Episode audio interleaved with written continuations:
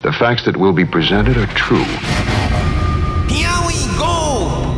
Detectives! Here it comes! Yeah, we talk games!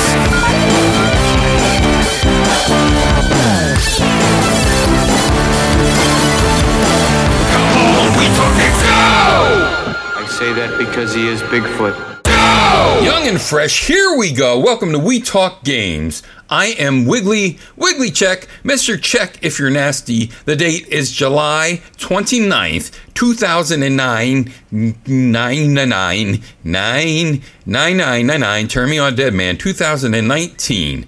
We Talk Games, Video Power Magazine, episode 2210, and the premiere of We Talk Cinema, episode 0001 or season 00, episode 00, but then also the one, episode 01, because the first, and then Wekak Flipglees is forcing me to say this. All new material consisting of 100% polyester fibers. Under penalty of law, this tag not to be removed except by the consumer. All right. Gotcha. Yeah. So let's get Kyle on the line.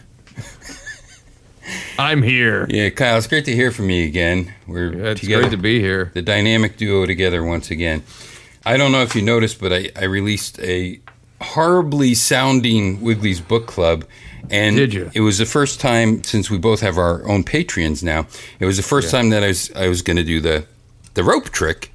And a lot of people think that because it was an audio-only program that I really wasn't doing it in Sloppy Joe's. But I actually was. So for the first time, I was going to be able to do the rope trick. And the rope fell out of my pocket upstairs when I was recording the beginning of the show. And when I went to grab it during the middle of the reading, I had no rope.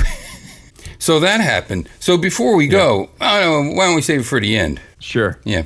Save begging for money for the end. So today we're talking about a movie. We're talking about the Harry Potter. Oh, boy. Now we're going to talk about something I watched this morning. I was having breakfast, which was consists of a drink. What kind of drink? It's called I Drink My Drink. Oh, okay. That's the official title. And I thought, I'm going to watch 2003 Hulk. This was my first DV9. Is that what they used to call it? DV9 or DV5 or DV9? I don't bother to look anything up. I remember DivX. Well, sure. But when you used to buy the bootlegs from overseas, they started coming out with DV9, which was high quality. From the secret Asian man at the bar? Yes. Secret Asian man, secret. That's what we used to sing Asian when he came into the bar. Did you? Yeah, my wife and I used to go to happy hour before we were married, and this guy would snake in, and he wouldn't say a word to you. He'd just approach you and show you a duffel bag filled with bootleg movies. So when he'd walk in, I would go, "Secret Asian man, secret Asian man," and we would buy like 30 or 40 bootleg DVDs off of him in a clip. Yeah, I hear you.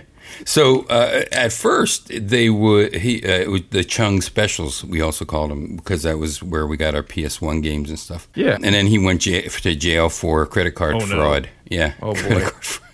So we had to wait until he got back out with his DV9s. I think they're called DV. Who the fuck cares?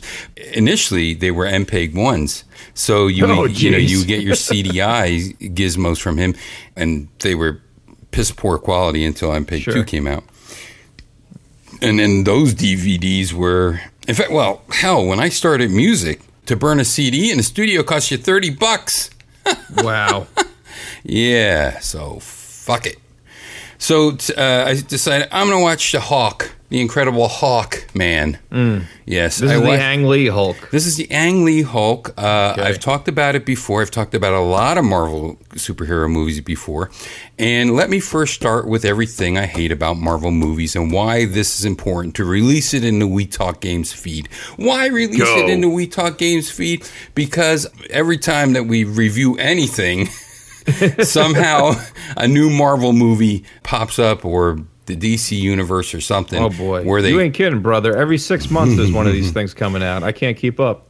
And you know, if you invest in stock, if that company doesn't have a hand in a Marvel license, your stock is worthless. Yeah, I put all my money into Charleston Comics, and I'm broke. No, but seriously, I did, you know, I had, this is great talk as well, I had a lot in Lionsgate and Lionsgate B. Okay. And, you know, those are the Hunger Games people, those are the John Wicks. Well, Hellboy John too, Dicks. Right? Maybe, and not only that, but the new Hellboy. So there's that. Is that a review on the show? That's the review of that. That was an onomatopoeia review. My review of the new Hellboy. Probably only because it was all mixed up. It could have been very good if it wasn't so mixed up. In the wrong, I didn't even know it came out. Things were in the wrong order. Yeah, yeah. A lot of people didn't. But if you go back to the Rob Schneider version, what's his name? You know, Hell's Angels. Ron Perlman. That's it. Yeah. We don't want Rob Schneider. That would be... I don't know. I think I do want Rob Schneider. If this last Hellboy was made with Rob Schneider, maybe I would... Good Lord. That could be, like, you could bring it into the Deuce Bigalow canon somehow. Great franchise. And Pat could be there. The house that Pat bought. I always think about that. I always think about... It's Pat? Yeah, it's Pat, but I always think of that actress. Yeah, I play so well today. Who cares about it today? Right. But Julia Sweeney, she's a big outspoken atheist, so she used to go around the country and talk about atheism and stuff like that, and so humanism and stuff. And she would say about the house that Pat built. That's always what she would say, because she had a pretty, very, very nice house. You know, I mean, it's not the mansion that some people would have, but I mean, it was like Johnny Carson style house. Right. And she always called it the house that Pat built, because she had that one movie, you know. Yes, which, I remember. Yeah. So let's talk about the Ang Lee thing, and maybe I'll get into how I feel about it now, how I felt about it then. Let me talk about how I felt about it then. I think that would be a good deal. I specifically searched out for the Hulk 2003, not just because I had the cover in my mind of my DV9. That was the other thing with DV9s. They would print the CD art on the CDs, and it would also come in a thick plastic foldable cover, but it had the actual DVD cover art in the sleeve. I think I only have the cover left because I used the actual DVD to make some type of... 3D fucking coaster or something? Well, no, the 3D prism that you could put on your iPhone and make it look like a holograph. Yeah. So I wanted to get into that, and I wanted to give it a second chance because Ang Lee made it. I don't like the new things. Me not liking new things. You're not a fan. Yeah. Me not liking new things. I mean, before video games, I was a pinball. You were a pinball, right? Yeah. Don't yell at me if I stepped on your joke now. It's okay. No, I like it. You know, if you know the canon, sing along. Because of how everything was remade, and I've talked about this before, that the Ang Lee Hulk, even compared to the TV Hulk with Bixby, and listen, I absolutely adore Bixby, but if you read about him not wanting to do this until he read the script, and there would only be 2 greenouts per episode. He wanted the Hulk to be red, because red is anger, you know, and green is envy. So he was like, I'm going to have to ask Bixby to wait in the truck on that one. Another tie-in, another throwback there, friends. That's another great thing about talking to you again, is because I have been talking to all these other people, and holy shit, have they been going off the rails? Normally, I'm the guy going off the rails, and they really took me into places I did not want to be. Great interview with Jason Rohr, by the way. Oh, really? You didn't comment on it at all? I liked it a lot. You liked it a lot? You like talking about it? The way doors open? Yes, I do. I'm not even being facetious or funny. Like, I... I really dig Jason Rohr's game philosophy, or the way he thinks about things. Oh, yeah, he's a very interesting cat. We got into copyright, and we got into the weeds. Doors opening, and we got into the weeds. You know, what reasonable force versus unreasonable force to kill someone. Hey, if you want to listen fake to money, the history of fucking Donkey Kong Country soundtrack, there's a million ways to hear and view about that. But if you want to hear about the philosophies of criminal justice and how it's applicable to video game design, you're only going to find it in this feed. You're only going to find it when we talk games. That's right. So I always mentioned about how even with the television Hulk, the Bixby Hulk, and Hulk. And the new Hulk. Hogan. Sorry. Hulk. Tear down the cockpit door. Yeah. Incredible Hulk Hogan. They had to pay royalties. I don't know. Probably still paying royalties for that. No, they did. Did they really? Yeah. Even though Kirby? Did Kirby get his cut? No, Stan Lee. Boy. Yeah. Well, I should say Stan Lee's daughter now, right? Got to dig him up to give him any more money. And you got to dig up Bixby, too. Oh, my God. He directed Blossom. I remember being on stage with Trapdoor. Here I go. And I remember when Bixby was sick in the hospital and we dedicated a show to him. We started the show with one of his speeches from The Magician. And we have one of those type of speeches from The Magician in here from Nick Nolte. In fact, Nick Nolte gives this far-out speech that's right from the label of Dr. Bronner's Pure Castile Soap. If you ever read the label of one of those things, that was the speech that Nick Nolte gave, except he was, spit was coming out of his mouth. I'm going to be completely honest about the 2003 Hulk. I have not seen it since probably 2003.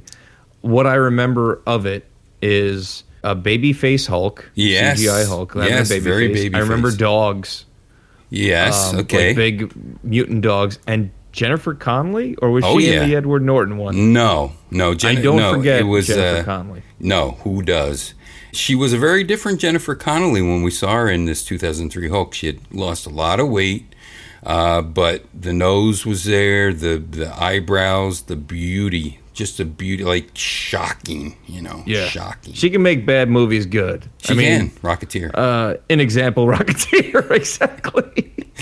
Rocketeer concept is awesome. Some of the parts of that movie. Some of the parts of that movie are unbelievable when they test out the rocket, tying it to a hole in a cornfield. That's some great stuff going on there. And Rondo Hatton, look-alike being the crusher, being the heavy in there. But what I would always say was, so even in the Ed Norton movie and the new Avengers movies, it was always a Hulk, David Bruce Banner, or whatever the fuck they call him in the new ones. Mm-hmm. Instead of in the comic, he was actually Robert Bruce Banner, but everyone called him Bruce. And of course, don't let me down. Most of the people know that they didn't want Bruce in the TV show. Bixby didn't want it, one of the execs didn't want it because they thought it sounded too queer. That's right. So they wanted him named David. Oh, Jesus. Mm. What about that? Anyway. Yeah. There's no gay man named David, that's for sure. That's for sure, definitely. I mean, Robert would have been fine, even that. Bruce would have been fine. Bruce would have been fine, and Robert would have been fine, because that's his fucking name. Right. That's not the reason why this is a good movie. The reason that it has the thing is I talk about all the new Marvel movies sucking the soul out of the characters, the reason, the driving force behind the characters, the very important parts of their oranges. They suck out all the oranges of the Marvel universe and the Marvel characters. When they did Captain America, Bucky might have been on there and might not have been. He later came back as the Everybody, super soldier. Before you send your fucking emails, just remember, these are the views of Wiggly and Wiggly alone. I'm just here to listen to them. You are. You're my sounding board. I may agree, but I'm not going to say that because I don't want to get added on Twitter. I don't even have Twitter anymore because our commander-in-chief is on there. You. Yeah, well, commander-in-chief is on there. I don't need bullshit over some crap Disney movies that come out every 6 months. The Harry Potter The Harry Potter ride replaced the Jaws ride. Oh, no, here comes Jaws. Oh, no. Oh, boy, here comes Jaws. That was the last time I went on Jaws. Dude, I went on Jaws. Oh, boy, here comes Harry Potter. Oh, I better get my gun. When I was on the first Jaws, it was only at Universal Studios in California because it was the actual studio set. This is back when you used to do $6 Million Man shit. You'd go inside the one studio and you'd lift up a car. You know, they pick someone out. The real studio tour. Exactly. And it was so sad because when we went on the tram ride where, oh no, it's Jaws supposed to come up and really would scare the people, they had to put the Loch Ness Monster squirting water at you because the real Bruce, speaking about Bruce, Bruce was the shark. He was on the set of that great movie, Jaws 2, Electric Boogapoo. Yeah. Pikachu, I Choose You 2. But in this movie, the Bruce Banner and what would lead to very important parts of the Hulk comic throughout his running career was that Bruce Banner saved, it wasn't Rick Jones, unfortunately, it was some, I don't know, Henry Schmagel shits. Bruce Banner jumped in the way of the gamma explosion and saved somebody. We're talking about the comic, or we're talking about 2003 movie? 2003 movie and the comic. Okay. Whereas every iteration of it after, even the TV show, you know, he's just trying to fix his cancer, or, you know, he wants to grow another leg, his dick's too small, whatever, Lorraine Bobbitt. I don't know what happens. I don't think those things happened. They might have happened. They might have. Because the Hamina Ed Norton Hulk just recapped the entire television program opening in the opening credit rolls, which I loved for that. I complimented for that. But you're not the only one that only saw this movie in 2003, because that's the last time I saw it. And if I'm talking fast, it's because I said we're doing a hard cut for you at 20. Right. That's so okay. I got 2 minutes to do my entire review. So this one, I always gave credit that this was the only Hulk where he actually saved somebody. What didn't I like about this movie? You already named one of the parts, and I think that you can name another. There's three things that I hated about this movie, and I would always complain about. You named one. Is this movie with Abomination? Abomination? No, that was the Hamina Ed Norton. See, I hated the Abomination. You always said he fights a cloud. That sounds like because me, he fights a cloud, and that's what happens in the end. In the fourth act, I never complained about the fourth act until now, and I'm going to talk about how the third act I would have allowed for the fighting fucking dogs, which I hate, which was what was wrong with Hellboy 1 with Rob Schneider, evidently. Hellboy 1, you know, he fights a bunch of fucking dogs. I hate that. This one, Hulk fights a bunch of fucking dogs. Now, they're mutated, but one's a poodle. And maybe that's funny to somebody because, you know, what's more unthreatening than a poodle? You know, so that's kind of cool. That would work in a Rob Schneider Hulk movie. That's the type of joke that they would try to fly in a Rob Schneider vehicle. Those were the three things. Oh, and the third thing was that I hated that the Hulk was 15 foot tall, then 16 foot tall, and he kept getting bigger and bigger and bigger. And that's because there was something about films at the time where proportion and perspective was out the window. Like it would fluctuate. Because I'm thinking back to this movie. I'm also thinking to Godzilla 2000 with Matthew Broderick and Ferris Bueller. Yes, that Godzilla lizard changed sizes at least 4 or 5 times throughout the film, and I believe Hulk did the same thing in this movie. I remember at the time, now this could all be wrong, but like I said, I only saw it back in 2003 as well until this morning. Right. This was Ang Lee's psychology. He wanted to get into psychology of the Hulk, and he did with the mind stuff, but he also wanted to reflect that in the size of the Hulk. So the more angry he got, the more he was, the bigger he got. Yeah, that type of thing. Gotcha. Yeah, that type of thing. At least that's what I remember. You know, it's hard to get past the Jennifer Connelly stuff. Oh, my gosh. She is so beautiful and so weird, and she's married to a really old man, and that's why I think I have a shot. So let's talk a little bit about the movie. And the big deal I remember at the time was going to be that Lou Ferrigno was going to be in the movie. He's going to make a guest star. guest appearance. So he does. He's in the 1-minute segment where Stan Lee ruins every one of the Marvel live-action movies. Stan Lee comes out talking to Lou Ferrigno, who, of course, really can't hear him because, you know, blah, blah, blah. Oh, boy. Yeah, it's late. It's late, everybody. But, you know, he wears hearing aids and he has a hard time hearing. Is he dead? Might have to dig him up. He's deaf. I know that. Yeah, he is deaf. But he wore hearing aids, and that's why, like, they didn't have the Hulk talk, and it was a lion roaring, and I think maybe Ferrigno did do some of the growling, and they just slowed it down. Or, no, you know what? Remember I talked about the announcer for that was Lurch? Yes. So I really can't remember on the TV show. I really can't remember who did the growls and stuff like that. Doesn't I thought matter. It was a gorilla noise, but I could be wrong about that, too. I think it's like a mix of everything. Yeah. A mix of Lurch and Ferrigno and a gorilla and a lion. Love that series growing up. It was in syndication. I believe Pix was showing it when I was a kid. Saved by an Angel, 2 Green Outs. Yeah. Which actually Saved by the Angel was based on The Fugitive.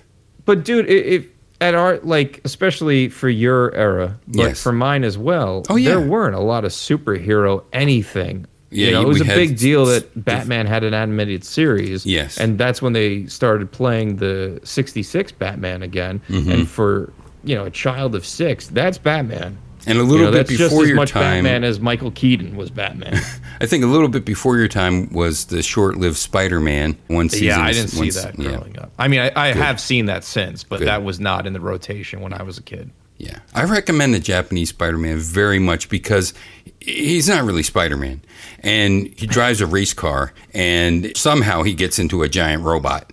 And he gets his spider powers from a wizard that lives in a cave who's from another planet, you know? So how can you go wrong with that? That is so different that I can love it, you know? Right. And he only has one web shooter because he couldn't afford to make the other one. Or that guy died that made the first one. I don't know. So Ferrigno and Stan Lee are in the beginning, and they're complaining about being the bodyguards for this high-tech place. That's not. I don't think that's how it starts. It starts with baby Bruce Banner, and his father is David. So he is Bruce in here, but his father's name is David, and Bruce isn't even born yet in the beginning. But his father is David, so that's a toss to the original. They do a lot of tosses to the TV program. Interesting. Except David's working for the government. He's trying to weaponize the ability to have the regenerative powers of like a lizard and a starfish, and for some reason looks at jellyfish and how they glow and shit. I don't know why he'd want that for the military, but he wants to allow... like they're using for 3D printers now. People want to be able to use 3D printers in the field so that they could send supplies to people out in the army and, you know, give them prosthetic legs and shit. Not that far, but they do want to be able to build, like, parts for their Jeeps or their vehicles or, you know, some type of splints and other types of things like that. Right. So he's trying to do this for the government, and a young... Major Ross. He might have been a major then. He definitely wasn't Colonel Ross, or I should say General Ross. I think it was Major Ross. I know he's Major Ross, I think. Okay. And so, you know, Major Ross is young then. He's working with the mustachioed guy that's supposed to be a young Nick Nolte. Sam Elliott is playing General Ross, not as the young General Ross. So anyway, David is doing a lot of testing of this stuff, and no human testing, only poison that monkey. And, you know, they show a Reese's monkey in there. He's just getting gas. It in the film. Oh, yeah. So David is shooting up with this shit. Wait, Ross, monkeys, are you sure you weren't watching an episode of Friends? It might have been. So his old man is getting all this starfish, lizard shit, this goop, shooting up into his veins, and really not doing too much as far as I could tell. It's not even making him mad, you know? He's not even getting slightly perturbed. But he does get pissed off when Ross comes in and says, listen, we found your work, and we found out that you were, you know, shooting this junk, and you're getting shut down. So David does get pissed off, and he goes down and he's going to blow up the base with the gamma bomb. That's how that starts. So now set up for that gamma radiation. That's the setup for that. Now they live on the base as you would see like NASA astronauts' wives and families living on the bases of these military bases when you watch, like The Right Stuff and all that other type of things, or military movies where people live on bases. But more so, I think I see more people living on military bases in the astronaut shows from the astronauts in 66, 69. Mm-hmm. So David goes, flooring it home in his Ford Pinto. Fortunately, he didn't get rear-ended or, the movie would have ended there with him blowing up in that. And he takes his wife. Oh, by the way, turn to the fucking Human Torch. Right. By the way, so when he's shooting up this junk, he goes home the one day and, what do you know? His wife is going to have a baby. So he passes along this junk into the baby, and every time little Brucey gets a boo-boo, you see like these gray veins. He rubs a jellyfish on it. Yeah. He gets his veins like turn gray underneath, and he heals really quickly and stuff like that. And then his father's shooting him up with shit too. Right. So this gamma bomb's going to go off in the background. It looks like a mushroom cloud, except it's green. Mm-hmm. And you could see it from the house they live in through the window, but... David takes his mom into the bedroom, and they're having an argument. Little one-year-old Brucey is seeing all this happen and wondering what the fuck's going on. And then you later find out that they were arguing about something, and David comes out because he wants to kill Bruce because he knows that shit's going to go sideways. And mom's trying to stop him. David falls on top of mom by accident and kills mom. So that's what starts the nightmares and everything else, and we find out that Bruce is adopted because both of his parents are killed, supposedly. Okay. Cut to years later, Bruce is still having nightmares and stuff, and he's getting all sweaty, and his wet dreams make his gray veins start happening. Oh boy. I don't know. I just made that part up.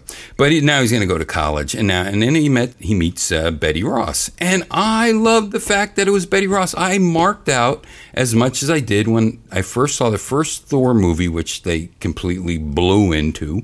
They were trying to play the cello and they were blowing into it. But in there you had Jane Foster. Right. Now, of course, Jane Foster was this paramedic instead of Thor's alter ego's nurse that was secretly in love with him but didn't want to tell him because he was a gimp. It was all these horrible things in the 60s, right. All this not politically correct stuff. And, does he like my dress? And, right. And here Betty Ross is another... one of these prestige damsel in distress. She's one of these healing bio gamma radiation students as well with mm-hmm. Bruce. Bruce is interested in this, except now they were talking about the biotechnology, but now they're also throwing in like nanites. But I think they call them nanomeds or something. Oh, of course. Early 2000s, nobody would shut up about nanotech. Yes. Remember that? Yes. Nanotech's the future. So they're working on this stuff that they have to give a presentation to. From what I remember from this, they bring in Glenn Talbot, who wasn't Major Talbot in this movie. He was just Glenn Talbot, and he was sort of like a military contractor. Okay. So he was making the big bucks as a military contractor selling weapons to the military. So he's a big shot. He comes in, and of course, he's always trying to woo Betty, just like in the comics, except he also hates the Hulk, just like General Ross, Betty's father, starts to hate the Hulk when the Hulk shows up. Right. Bruce and Betty are working together. They had evidently been together, but they broke up. Who cares? That doesn't really play into this. Maybe it did when the movie was 20 hours long before Ang Lee cut it down, Cut it down, yes. Yeah. So they're starting to work on this stuff, and they have to put on this presentation. So they're putting on this frog that has a cut on his back, and it's going well. And all of a sudden, the frog starts having these bubbles all over and blows all to hell. Which nice. I have the feeling that they really did put a frog in the microwave. No. I can't see how they would have done that back then. 2003, really? I'd have to go back and look. Oh. I hope not. I hope they didn't kill a frog for this movie. Yeah, they put him in a microwave. Oh, boy. That poor, stupid frog. And there's even a joke about, hey, we have the best frog blower upper. You know? Oh, boy. So what happens is then the technician, this kid who's not Rick Jones, goes into the room and they're working on shit. And then all of a sudden the gamma thing sprung a leak. Hey, look out. Get out of there, everybody. And Bruce pushes the kid to the side, puts a mask on his face and everything. And he's like, get out of there, kid. Get out of there. But the kid doesn't get out the door fast enough. So he stands in front of these two giant electrodes of the gamma radiator or whatever. Mm-hmm. And then he saves the kid. And he absorbs all the radiation, but he doesn't turn into the Hulk right away, just like in the regular one. He's in his hammock in the hospital. Is that what they put you in, a hammock? And Betty comes to visit him. What they do. Like that. And who cares? I don't want to go through the whole goddamn movie. But let's just put it this way: he hulks out, and when he hulks out, he's in the lab. I don't remember exactly what happens, but this CG is so crazy good for 2003 that I could not believe it. I could not believe how good this CG was. Really? And you're right. I wasn't crazy about his chubby face. Yeah. But that's what the guy that was Banner looked like. Now, I know Jennifer Connelly, I know Sam Elliott, I know Nick Nolte, but if you ask me the guy that played the main character, he was the Hulk, I guess. Right. And let me tell you, this Hulk is green. He is green. How the fuck does he fit so well into these environments being so green? And now the green makes sense to me because he had that jellyfish shit in him.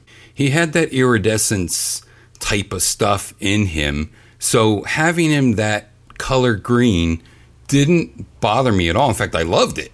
And he was even wearing his purple pants, except that he was 15 feet tall. And if he had purple pants on that he was wearing when he was little Bruce Banner, you'd be seeing his Hulk schlong. No doubt about that. Swinging around when he's jumping. But he stumbles around like he's not used to his Hulk body. And he goes through walls and he doesn't know what the hell he's doing. He's chopping big lab in half. Everything's going all over the place. He's knocking these giant machines over and throwing them out the wall and doing all this stuff. And it looked so good because they really spent the time to have the shaders work on the shades. The skin people work on the layers of skin. So you had your translucent layers of skin on top of the CG underneath. And they really had a fantastic grasp on the human body. This was more than motion capture. And this movie gets bagged on now as one of the worst superhero movies. But at the time... Because he fights a cloud. Yeah, exactly. And that seemed to be a trope with a lot of the Marvel movies at the time, because I'm pretty sure that happened with the Fantastic Four sequel with Silver Surfer. Yeah. They were fighting a cloud as well in space. Ego is a real person. Oh, no, but that was supposed to be, I think that was supposed to be Galactus. Galactus, yeah. The cloud was in the shape of Galactus. Anyway, we digress, as usual. Mm-hmm. There was money put behind this Hulk movie. This was a big deal when it was coming out, because this was rolling off of the heat that the Spider-Man movies had generated. Mm-hmm. That being said, it just didn't come together. It didn't. But did it? Here's the problem. We're talking about an Oranges movie. So anytime you got to go through an Oranges, you're going to have these problems. Oranges. Right. Orange. You know, the way that it starts. An orange. Oranges. Oranges. Or as my friend that owned... the record store, you would say, yeah, I really love when they do the organs. And I'm like, oh, what do you mean organs? And when he gets his power, origin. I thought I didn't want to tell him it wasn't organ, you know? Right, the organ movie. It's like they didn't want to tell the president it's not oranges. So here we have the Hulk, and I'll tell you, Ang Lee not only wasn't it motion captured as we would think of motion capture, every little thing on this Hulk was moving, mm-hmm. and when he got dirt on him, it looked great because it was a dirty, bright green Hulk done properly. Right. And I do remember the lime green bioluminescent skin. Uh-huh. And when he gets shot by bullets, it's so awesome because they don't just bounce off of him. They make indentations and then, like, just don't do anything. Right. So all these little puckers that are happening as they're shooting machine guns at him are just gorgeous. And I know that Ang Lee must have studied a lot about Olympic athletes because he's got the hammer throw in here. He's got the 3-hop long jump. Is that what it's called? Something like that. Because the one part, the Hulk does the 3-step and then big, big, huge jump. And he does his Hulk jumps. And it's like, that is the comic, you know. That's the comic, yes. Those Hulk jumps. So I was very happy about that. And I really couldn't believe it. And once again, the Hulk is 15 foot tall.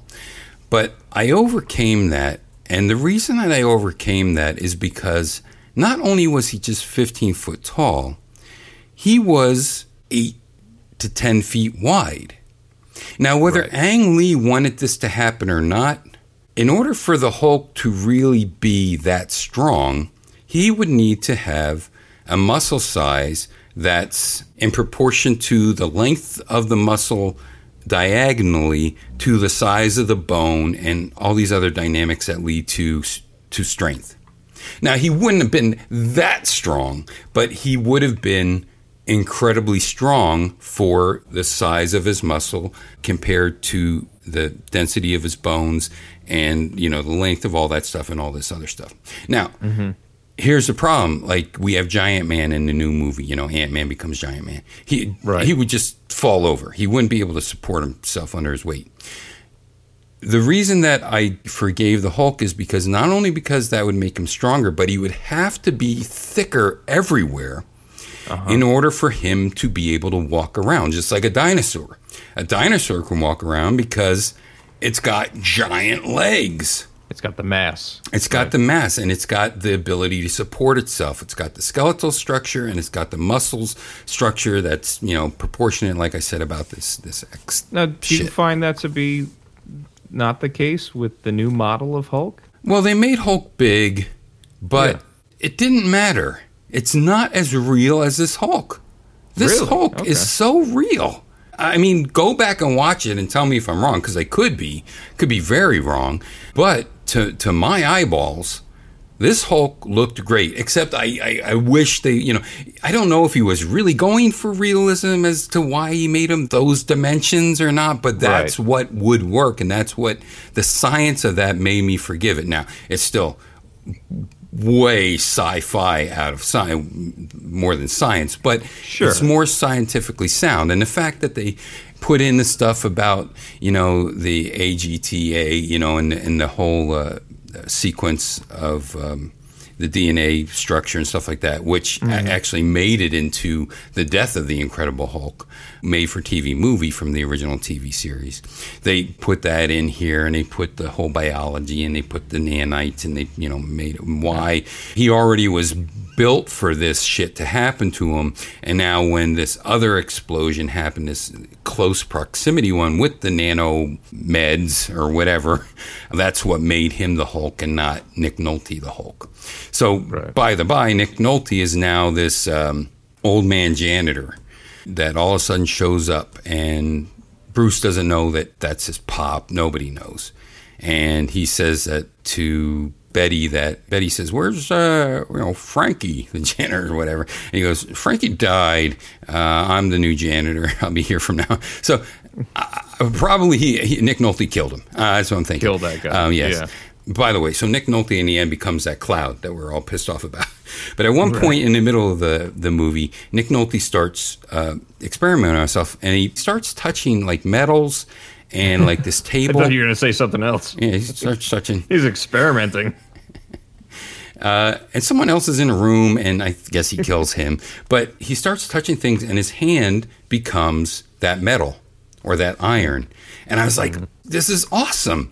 Okay, it's not Crusher Creed or Crusher Creel. I think it was Crusher Creel, the Absorbing Man.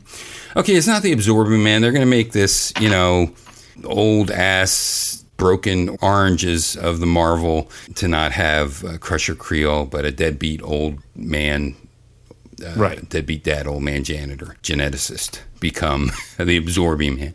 Unfortunately, that's not what happened, but that would have been a great, I would have marked out for that. Let's talk about the third act. The third act is the big, actually, if the showdown with Talbot against the Hulk would be the third act or just part of the second act.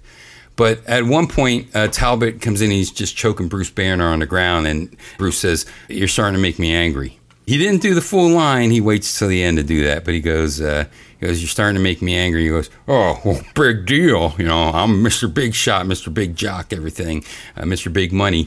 And he starts turning into Hulk, and he just fucking flicks Talbot across everything. And so when Talbot shows up after they first capture the Hulk, he's got the crutch and the neck brace, and his one leg is in trauma thing, and his arm's broken, and he's still trying to, you know, fuck with the Hulk. He's got him in this stasis chamber, and he's gonna try to get the Hulk to start to Hulk out. He's in this isolation chamber, and he's got this big drill that's going to drill from his spinal column to get this Hulk juice out of him to weaponize. He's going to juice the Hulk. He's going to de-juice him, yeah.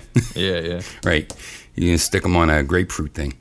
Too bad he can't even get through with the drill, even though the Hulk isn't all the way hulked out. And Hulk breaks out, and for some reason, this guy that's all busted up, he might as well be walking around in an iron lung. And he's still going after him, and they get him with this foam. So the Hulk is now in this foam, and he can't get loose of this foam.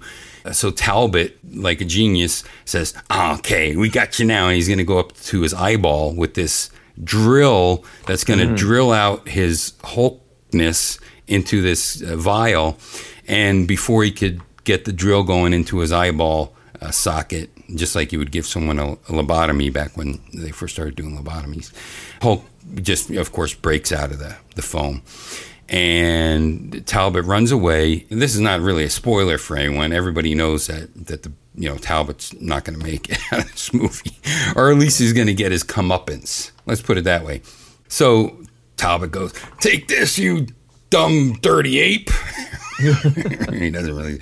And he shoots a grenade-like thing at him, and it just bounces off the Hulk. I remember this. And it goes back, and it sticks in the wall in back of Talbot. And Talbot explodes, and in wonderful Ang Lee fashion, he just like stops in a freeze frame, and they draw an white outline around Talbot, just flying through the air, and it's beautiful. And you see, this is good writing. A villain, the heavy, the evil in a hero story is the person that never gets killed or defeated by the hero. It's always the hero that would get killed, or the hero that loses something, or the hero that pays the biggest price in a good hero story. And it's always the villain that ends up killing themselves accidentally, or leading to their demise, or leading to their downfall. Like the Teenage Mutant Ninja Turtle movie, where Shredder kills himself by destroying that dock. Is that what happens? That's exactly what happens. But he comes back to life, I'm sure. Yeah, he does. Yeah. And, you know, that's okay. Whatever. That's the American way. Right. But that was the greatest thing about Godzilla versus Biollante, or Godzilla versus Space Godzilla. Godzilla versus Space Godzilla, I think. Because no one could kill fucking Godzilla. Godzilla had to go nuclear and blow up himself. And that's what was great about Godzilla. No one ever got to defeat him. He defeated himself. He's an anti-hero, you know, but he's still that type of force. And that's what's great about this. The Hulk doesn't kill Talbot. Talbot kills Talbot. Interesting. So that happens, and then the Hulk goes escaping more, and he's way in a subterranean base. And by the way, Talbot is in the base where General Ross is. But he's way in the lower levels, and when Hulk starts getting out, Talbot being the scumbag military contractor, he says, no, lock down all the doors, lock down. He's fucking over General Ross, you know, except that then he gets fucked over. And the Hulk starts smashing through everything and coming up through the floors. And he finally sees General Ross, but Ross is in the control booth. And the Hulk just throws this. Oh, the physics of this movie are so great, so believable. And Ross brilliantly says to this one person that still has a control panel, he says, turn off all the lights and light up the tunnel. And she's like, what are you talking about? He says, let's get him out of here and get him up to the surface. So that's brilliant. You know, turn off everything. The Hulk sees a light. He's going to go towards the light. Mm-hmm. As the Hulk is walking towards the light, this fire just blows up to the left of him, and the Hulk looks at it. Why did that have to happen? It was so well thought out. Even when Hulk fights the helicopters, which is one of the best parts of the Hulk fighting tanks is great. The Hulk fighting helicopters, even better, amazing. And then the Hulk fighting the F-15s or whatever they were, or F-45. I can't remember what they were, but that's good too. But I think the helicopters is my favorite part, and I forget what I was going to say about it. So the Hulk gets out there, and they want to fight him above, and I think the first thing that comes after him is tanks. Right. And he takes the tanks, and he just smashes the crap out of them. And this is where you see, the turrets coming off the tanks and being thrown, the hammer throw. And then one part's really funny because he picks up the turret, and he, shakes the soldiers out of the fucking... tank, yeah. That's and funny. And then he bashes this other tank with the turret of that tank. Here's the comic book comes in. So he's got all that realism going on. The Hulk's not trying to kill people. He threw the turret after the people were out of there. Right. When he fights the helicopters, he doesn't just go and smash the helicopters like he would in today's types of movies. He would just go and, jump on a helicopter and just bash the people's face in through the windows or, Terminator 2 them. Yeah. Well, that was the big thing about the Avengers movie, right? Was the big laugh was when Hulk grabbed Loki by his leg and then smashed him like a rag doll back and forth on the ground. Yes, that was a big thing, and punching Thor in the face and stuff like that. But he's a good Hulk there. This is the first Hulk where he's supposed to be the enemy, okay? Yeah. But here he is showing his humanity just like Banner did when he protected that kid. He's misunderstood. He's the Hulk, and he's nuts, and he's crazy, and Banner's lost in there, but he still has this deep down morality. Yes. Right. That is veiled in this giant crushing machine. So here comes the comic, the last tank left, the guy's sticking his head out of the tank, and the Hulk takes the barrel of the turret. And he bends it in a U so that the barrel is facing right in the guy's face. Now, he's not going to shoot it because, the tank bullet wouldn't come out of there. But it's just so funny that how you normally, a superhero bends a gun in half or whatever. But he just takes that whole turret and he just faces at the guy, and the guy's face is just so funny when he sees that that's thing. Very comic staring. It's so wonderful. And then he jumps to the Golden Gate Bridge, and now they're fighting him on top of the Golden Gate Bridge. Now they have the F-15s coming at him, and the helicopter. Oh, no, first he fights the helicopters. And there again, the helicopters are fucking around, but they shoot a missile at him, and that was the part I remember, because he catches the missile, and it's still firing out the back, and he bites the explosive part off, and he spits it at the tail of the helicopter. And then the helicopter just goes down. It doesn't blow up or anything. You don't see that. It's like a G.I. Joe cartoon. Bullets flying everywhere. No one gets hurt. And then the other helicopters, he really doesn't do too much to. He gets shot by them. He gets dinged on his shoulder, and that heals up really quickly. He's surprised by that. But then all the other bullets are going into his arms, and it's so great. And he's so stubby, even though he's 15 feet tall. And so he jumps away from that. Somehow he gets out of that. And now he's on the top of the Golden Gate Bridge, and They got the helicopters and they got these I'm going to say they're F-15s.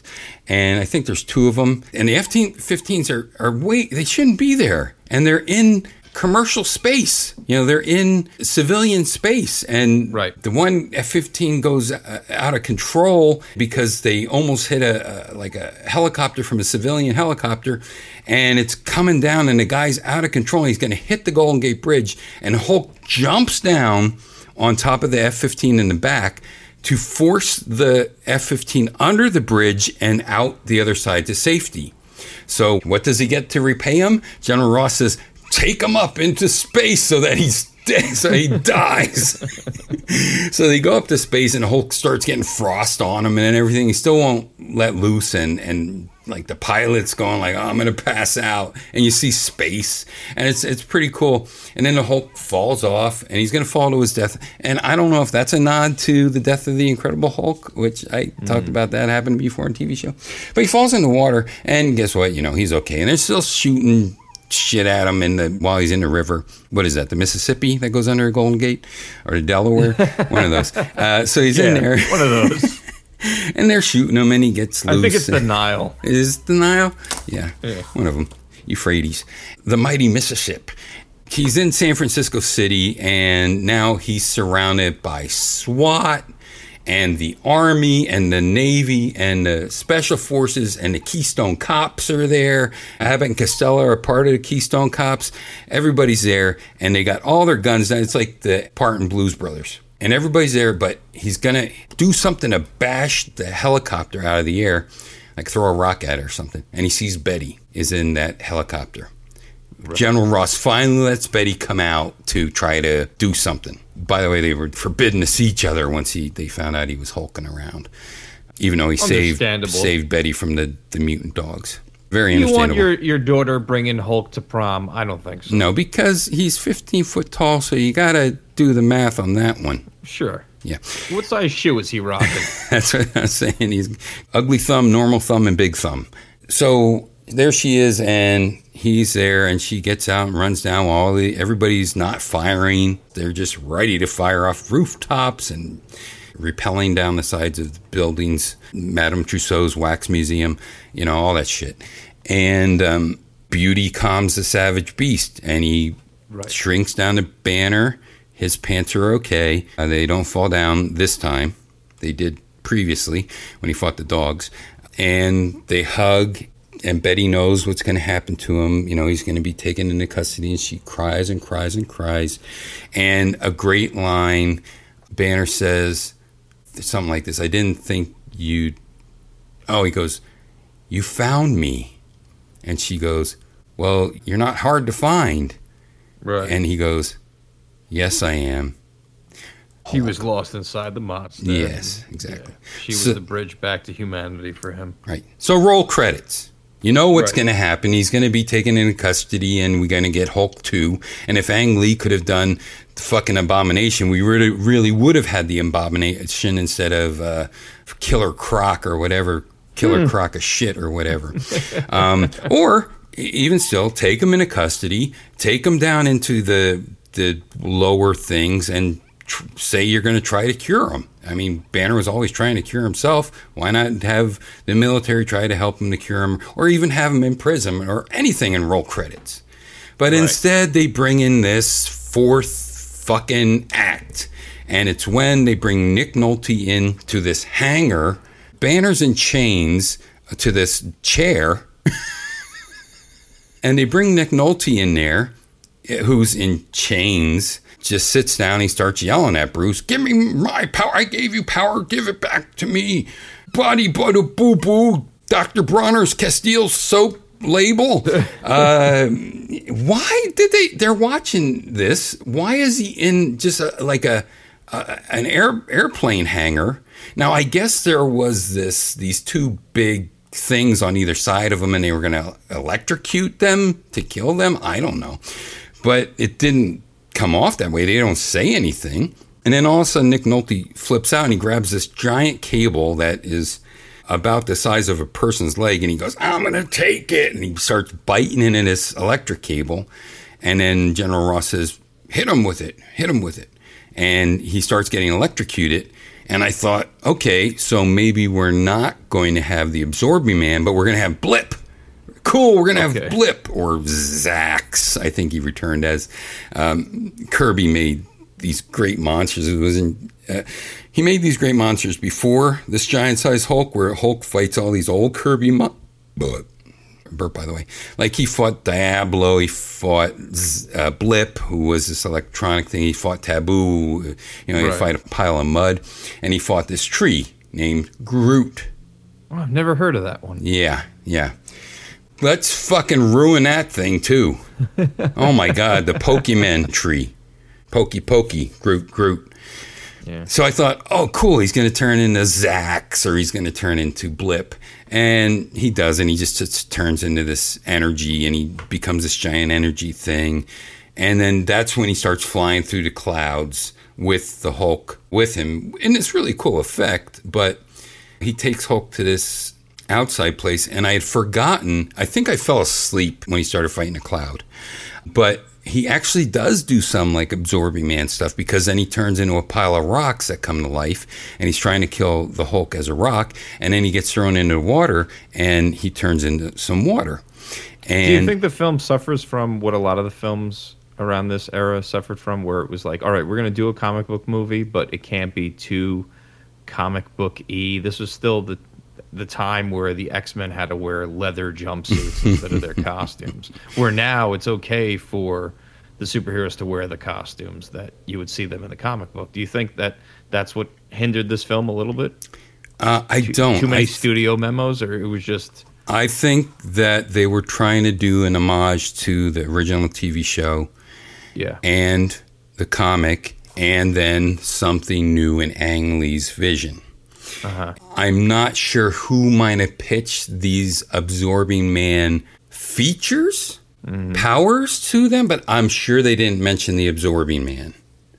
You know, I'm sure they didn't say this is from the Absorbing Man, because he would have put Crusher Creel in there, or he would not have made Nick Nolte do this type of shit. And then, like, they turn into an iceberg. I don't know what happens. And General Talbot says, "Throw it." A plane flies and lets a nuclear bomb fly at them, a nuclear missile, and they blow all to hell.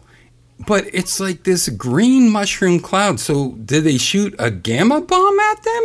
Because that's what he was trying to absorb. He was trying to absorb the Hulk's gamma radiation, you know? And the Hulk would thrive off of gamma radiation. But anyway, it killed him. Or does it? Who the fuck cares? It shouldn't have had this fourth act in it. They should have stopped. They should have stopped.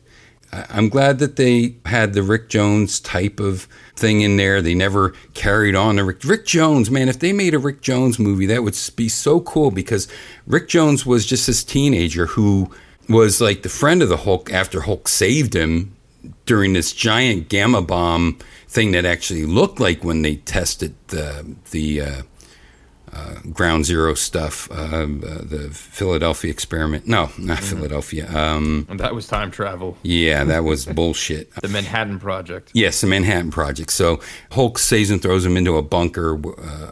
Bruce Banner gets zapped by it that way. And then his only friend becomes Rick Jones, who helps the Hulk not be such a dick.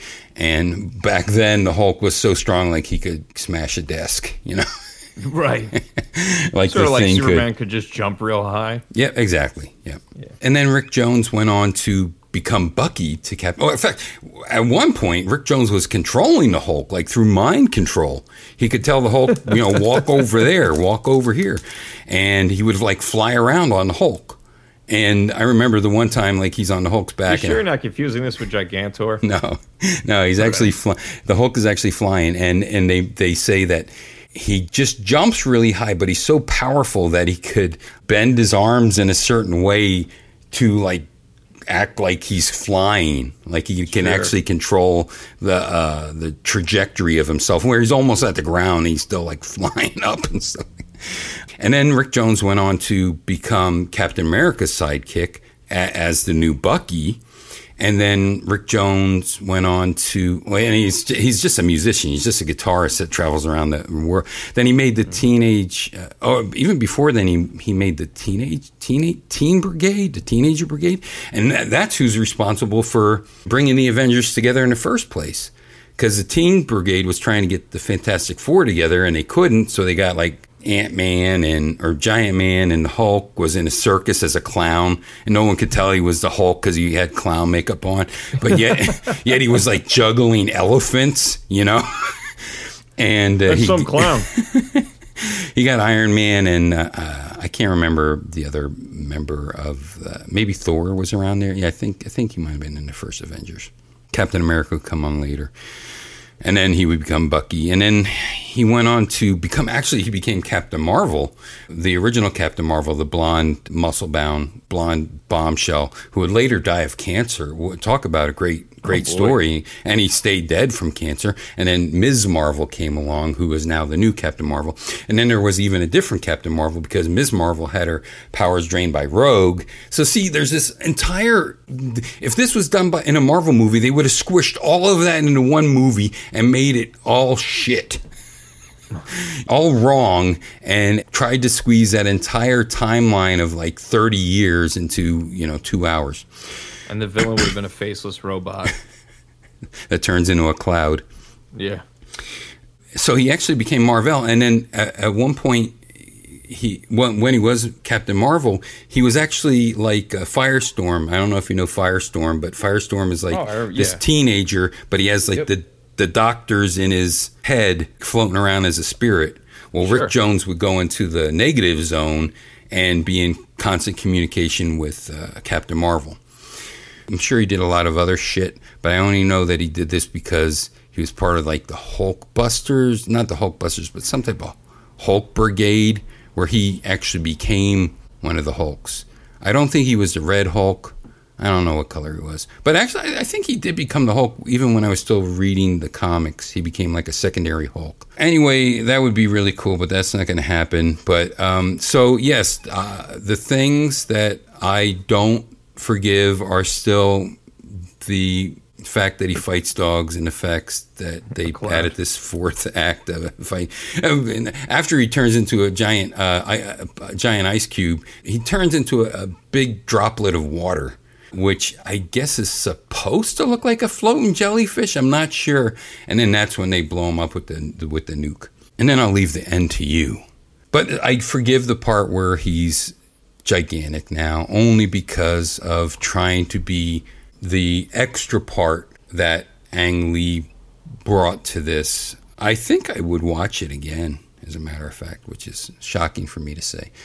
I'd be interested to look back at it because it gets a lot of flack, but I wonder if that's just because it's become this thing that everybody gave flack to. Yeah. That people have just propagated this without actually going back and viewing it again. Just to see how well the CG was done and how they could have made this bright green thing not look out of place in these environments. I mean, it honestly doesn't. There's a couple of Hulk jumps in the desert that look a little wonky, but you know how nowadays this is a great video game that I'm watching, these live action movies. Yes. It did not remind me of that at all whatsoever. So we used to joke that we had a Patreon, and I was going to do we should do a Patreon for We Talk Games, but that never happened because I didn't like that, because we have guests on the show, and you're on the show, and splitting money and doing all this other stuff, so I never did this. But now my wages got cut in half, and so I had to do my own Patreon. I know that you started your own. The only way I will bring We Talk Games into it is I got a request for some episodes before we went to volume 2, which are, I'm not crazy about some of the ones towards the end, but the ones that had Alex in them, I loved, because I loved Alex. Yeah. So it would be cool to find them, but they're like lost to the problems of iTunes deleting all your shit. Right. At that one point.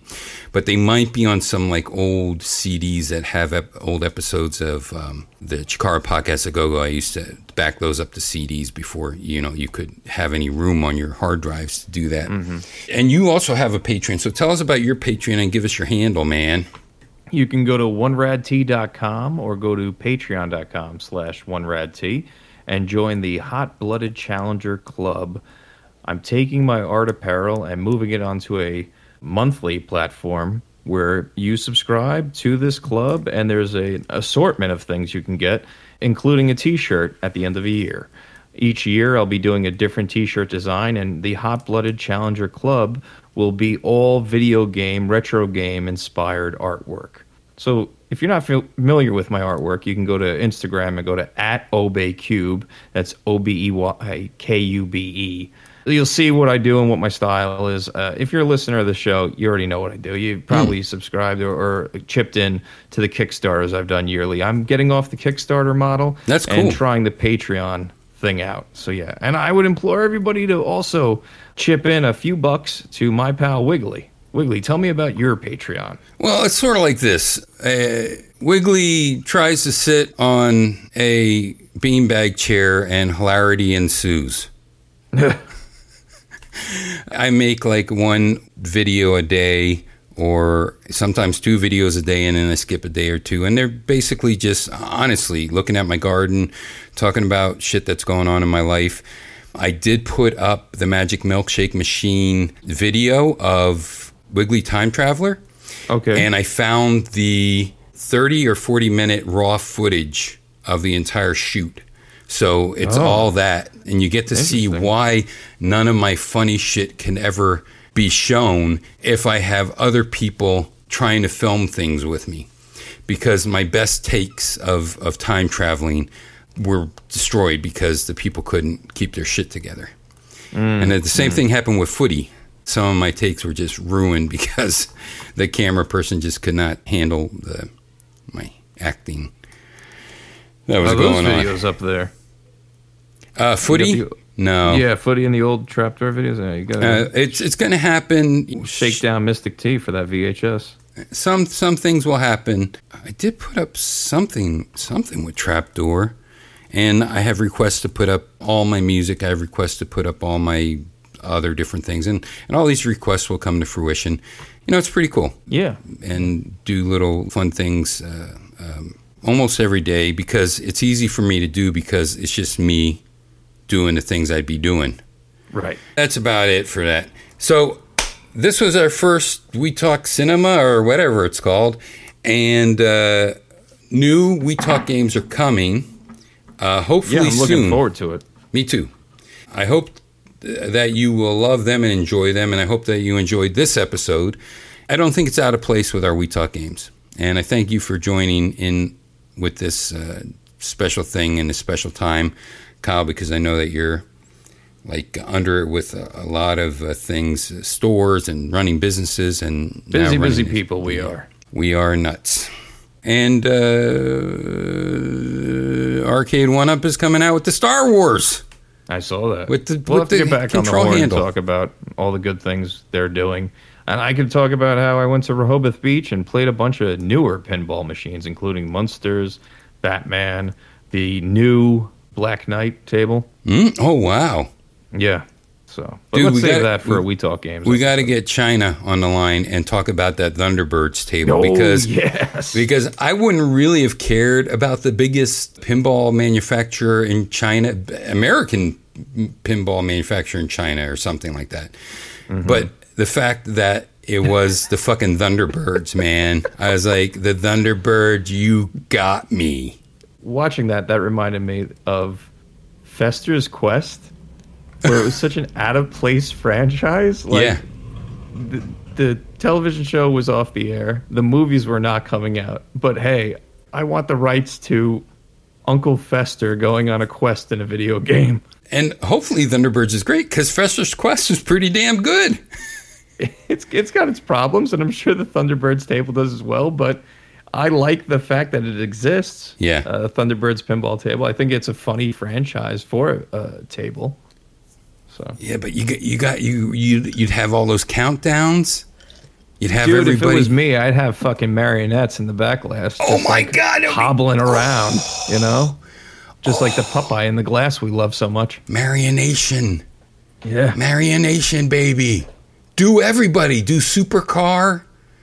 Yes. Do Captain Scarlet. Oh, that one I don't know. Do all that shit. Oh, Captain Scarlet was really just Thunderbirds. What was the one that was just Fireball art where they would put the actors' lips over the flat pictures? Oh, those are so bad too. Can't remember.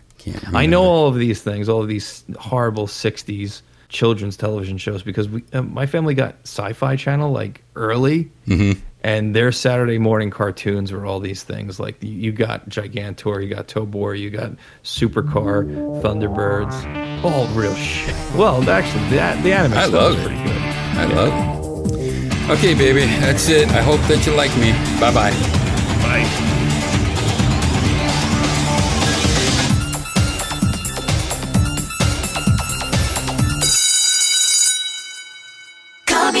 시작조차 안 해봤다면 그댄 투덜대지 마라 좀 GG 주저하면 기회는 모두 너를 비켜가 가슴 펴고 나와 봐라 좀 TRX Bring the boys out Yeah You know But bring the boys out We bring the boys out Bring the boys out 술이 맞춰 사는 것 난 길들여져 버렸니 괜찮니 암담한 세상이 그댈 주눅들게 만드니 괜찮니 그냥 볼 수가 없어 난 부딪히고 깨져도 몇 번이고 일어나 날카롭게 멋지게 일어내고 야성을 보여줘 My boy But bring the boys out Girls' generation make you feel the heat 전 세계가 너를 주목해 But bring the boys out 위풍도 당당하지 뼈 속부터 넌 원래 멋졌어 You know the girls Bring the boys out 흔들리지 말고 그댄 자리를 지켜 원래 전쟁 같은 삶을 사는 인간인걸 너는 왜 포기해 Oh 넌 멀었잖아 너의 10년을 보여줘 지금 좀 흔들어줘 모두가 널 볼 수 있게 역사는 새롭게 쓰여지게 될걸 주인공은 바로 너 Bring the boys out Girls' generation make you feel the heat 전 세계가 너를 주목해 But bring the boys out 위풍도 당당하지 뼛속부터 넌 원래 멋졌어 You know the girls Bring the boys out Girls bring the boys out I wanna dance right now 내가 이끌어줄게 come out 세상 남자들이야 난 number one 지혜를 준 아테나 check this out 즐겨봐라 도전의 설렘 이미 모두 가진 세상의 남자 그대로 쭉 가는 거야 keep up Girls generation we don't stop But bring the boys out 막혀버렸던 미래가 안 보였던 미래가 내 눈앞에 펼쳐져 점점 더 완벽한 네 모습에 마치 난 빨려들 것 같아 My heart Just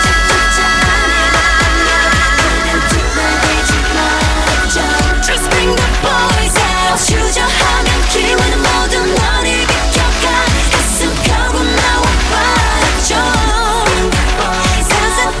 Girls bring the boys out Girls bring the boys out Girls Bring the boys out, girls bring the boys out Girls' generation make them feel the heat 전 세계가 우리 주목해 But bring the boys out 세상을 이끈 남자 멋진 여자들 여기 모여라 You know the girls Bring the boys out Big up! Yeah!